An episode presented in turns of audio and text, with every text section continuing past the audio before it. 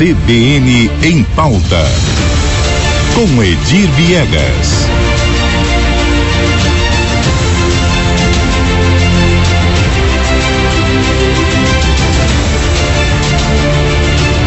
Edir Viegas já aqui nesse nessa primeira vez, né, que a gente está se vendo é aí nesse ano novo. Bem-vindo, bom dia. Muito obrigado, Lígia. E eu gostaria de começar aqui com uma boa notícia, porque ano novo a gente gosta muito de boas notícias, né?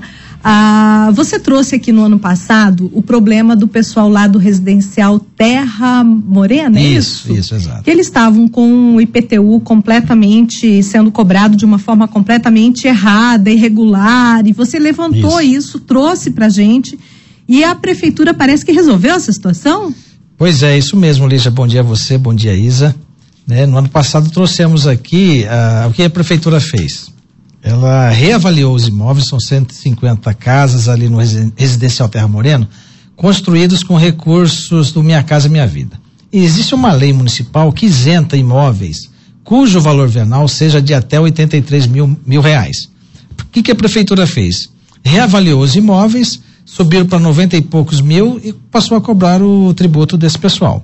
Eles gritaram, evidentemente, procuraram advogados, e nós trouxemos aqui o problema com exclusividade aqui na CBN e questionamos a prefeitura, o município vai para lá, vem para cá, disse que ia reavaliar todas as vezes que os moradores solicitassem a, a revisão.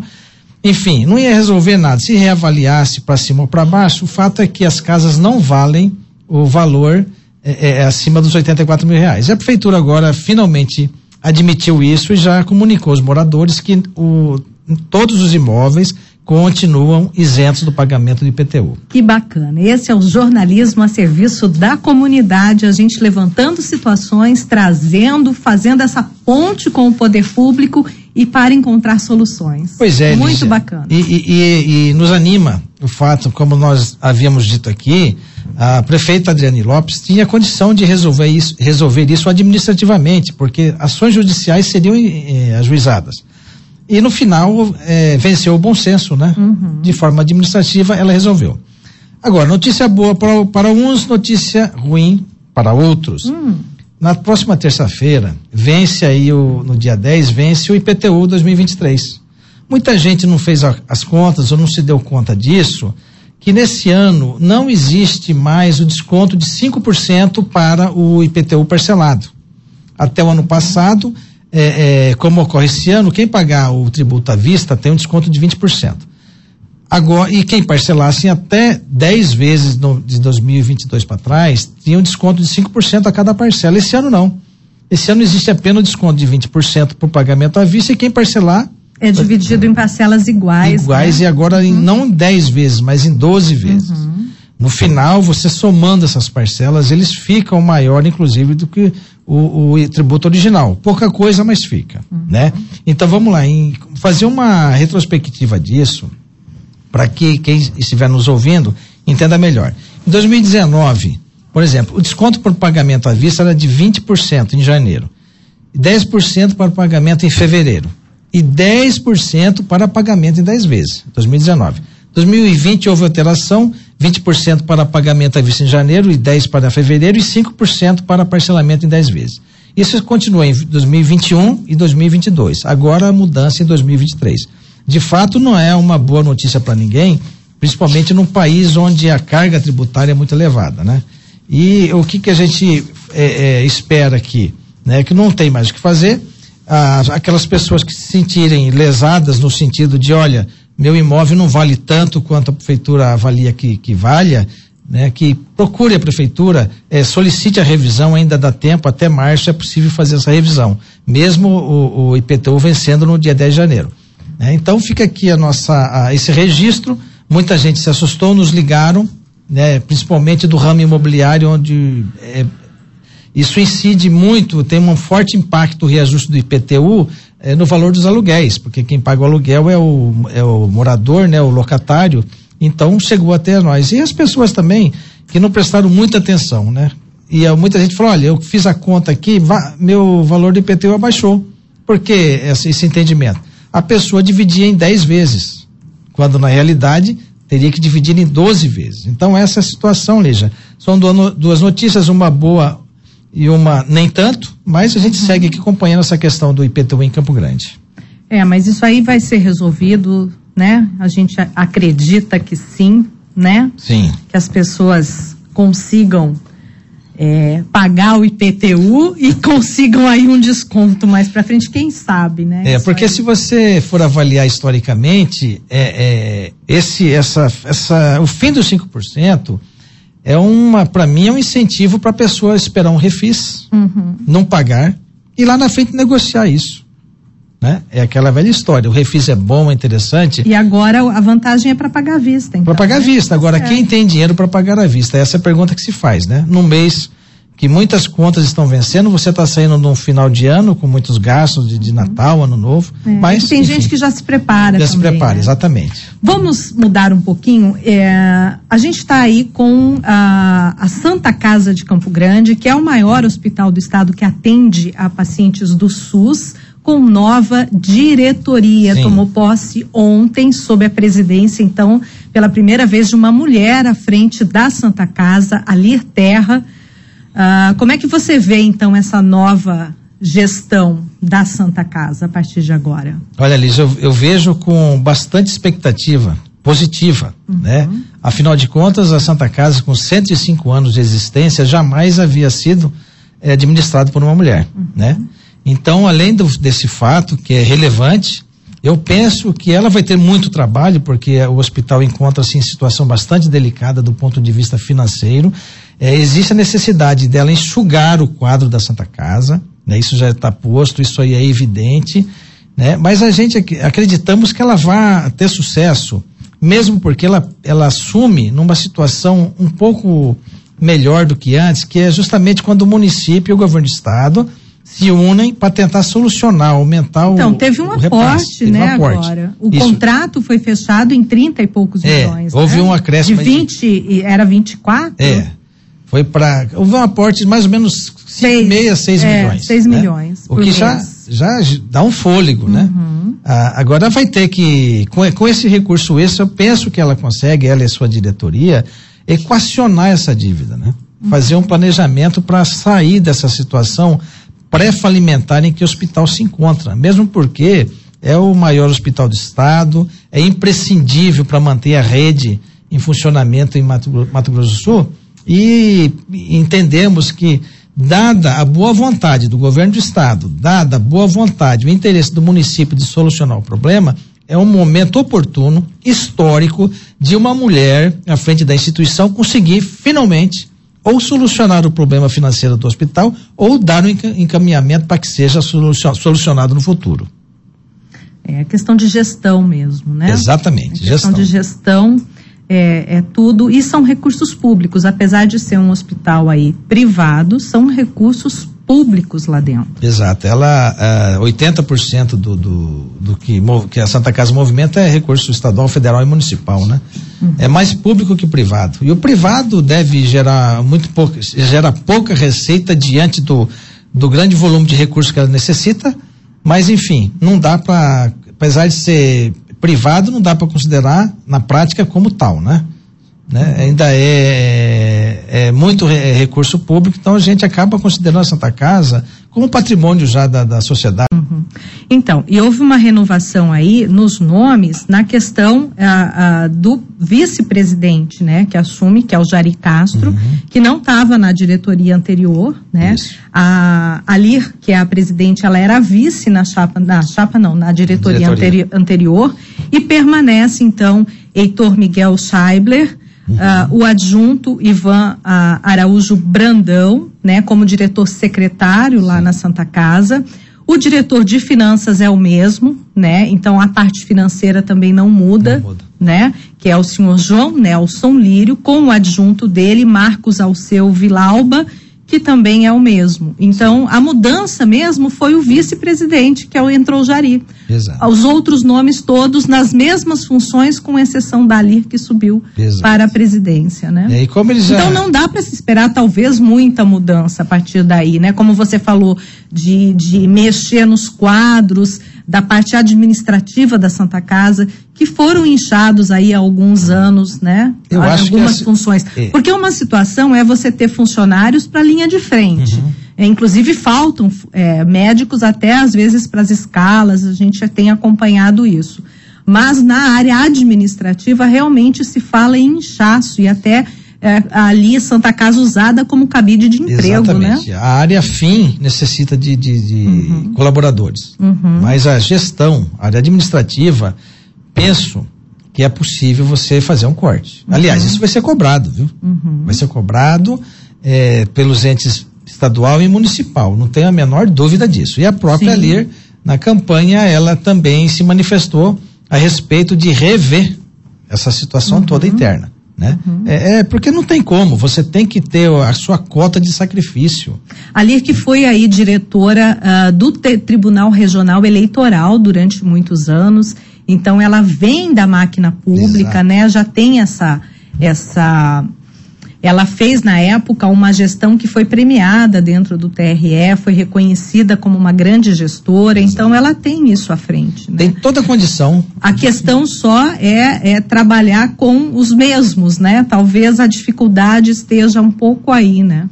Agora, eles estão. Ah, só é oportuno essa sua lembrança, porque a Santa Casa está entrando, fazendo um convênio, se já fechou, com a mesma que a Fundação Dom Cabral, que é a mesma que é a parceira da CBN. Aqui da CBN, Isso. sim, na gestão da CBN. Isso. Então, e, e a gestão da Santa Casa, os diretores estão bastante otimistas com, a, com o desempenho dessa fundação para auxiliá-los a, a chegar num ponto de equilíbrio. Né? E a gente Fundação Dom Cabral aí com uma grande assessoria corporativa, né?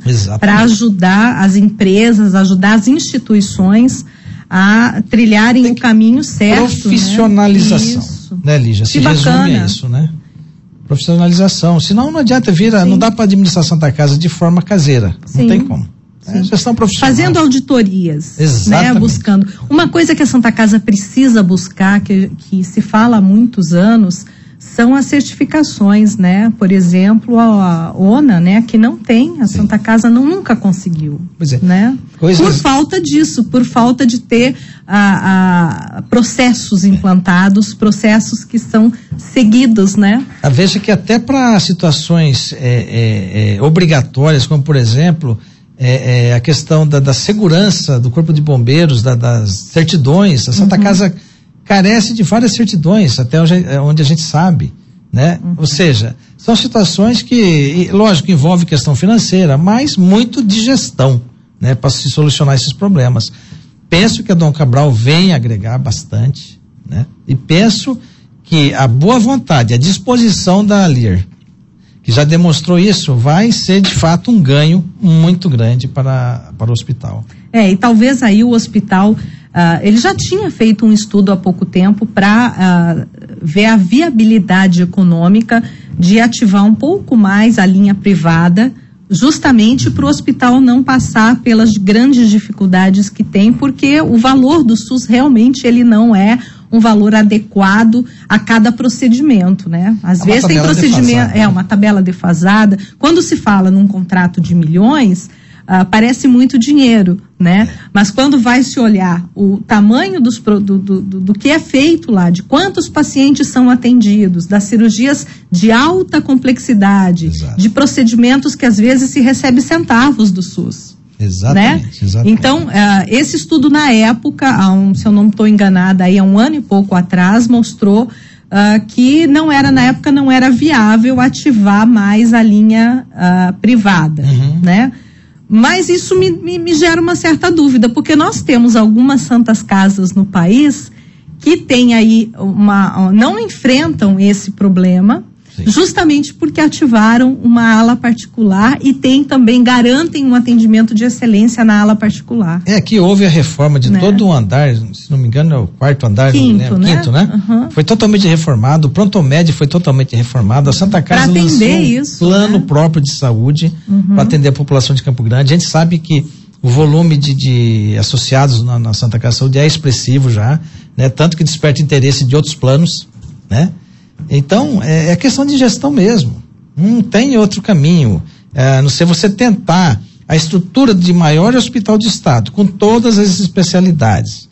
Ela tem, isso tem que dar um retorno financeiro para o hospital. Ela tem que se valer e Campo disso. Grande precisa aí é, ter o projeto colocado em prática de um hospital municipal, né? Na realidade, esse prazo está sendo contado já. Chegamos aqui no primeiro ano. Isso está previsto no do PPA, que é o Plano Plurianual, até 2025. Ou seja, a prefeita ou a sucessora da prefeita até 2025 tem que ter pelo menos começado com a construção do hospital municipal. Sob pena de não fazendo o prefeito que for até o final do mandato, eh, que estiver no dia 31 de dezembro de 2025 no mandato, sob pena de crime de responsabilidade. Porque isso está previsto no PPA, que é uma lei. Uhum. Ela é de, é de cumprimento obrigatório pelo gestor público. É, o tic-tac está aí. Né? Exato, né? ninguém está se dando conta. Tá aí, o primeiro ano já foi. E a gente teve uma experiência uh, mundial agora com a pandemia do, do impacto que a saúde pública tem em momentos como esse. Campo Grande enfrentou uh, absurdos né, nesse, nesse momento. Uh, com os hospitais hiperlotados, com falta de leitos na rede pública. Isso. Na né? privada também. Na privada também. Então, se tivéssemos aí um hospital municipal em Campo Grande, talvez aqueles atendimentos de rotina não tivessem sido paralisados, porque, por exemplo, o hospital regional se voltou 100% à Covid na Sim, época, exato. né? Os hospitais fecharam praticamente para os pacientes de rotina, do dia a dia, aqueles pacientes que têm problemas cardíacos, outros Sim. tipos de doenças pré-existentes e que ficaram aí durante a pandemia muito tempo sem fazer seus exames. Isso tudo foi agravando, o que gerou agora uh, mais despesa também para a saúde, né? É, é, então é, é uma bola de neve. É uma bola de neve. É você faz a demanda reprimida. Uhum. Você cria a demanda reprimida. É o caso da Santa Casa, que ficou como hospital de retaguarda, mas no final teve que é, é, receber pacientes com uhum, Covid. Isso, tanto que abriu mais leitos Covid, fechou a, a parte do, do segundo andar do Hospital do Trauma, uhum. ele tem uma UTI lá. E eles ampliaram os centros cirúrgicos da Santa Casa, foram transformados em UTI para atender, né? Essa demanda. Era uma situação de guerra, né? Uhum, foi uma situação de Estávamos guerra. Estávamos exportando pacientes. E uh, o que precisa de, após isso é uh, tirar lições, né? Então, uma das lições é o poder público precisa ter o seu hospital municipal em Campo Grande. Exatamente, Lígia. Esse é o ponto. Não pode ficar dependendo. Não né? pode, mesmo porque se você for avaliar todas aquelas UTIs criadas na pandemia, é, pelo menos 80% não existem mais né? desmobilizou-se, tirou eh, essa, foram é, extintas. Se houver uma nova situação, o problema volta de novo. A informação que a gente tem extraoficial é que na semana passada 50% dos leitos do regional estariam ocupados com pacientes Covid. Uhum. Tá? É uma informação que, é, que nos chegou, não checamos isso, mas é, vale até é, o boletim, o boletim da, da Secretaria Estadual de Saúde, ele traz já um aumento, né, no número de pacientes internados né? significativo, já tem mudado isso, claro que não é nos, patam nos mesmos patamares uh, do ano de 2020, né, ainda bem, a vacina. É, felizmente. Uh, felizmente, mas nós temos sim as pessoas com comorbidades, as pessoas que são do grupo de risco, sim. né, são as pessoas idosas, uh, são pessoas que já que têm voltado a ocupar leitos, sim, por conta da Covid.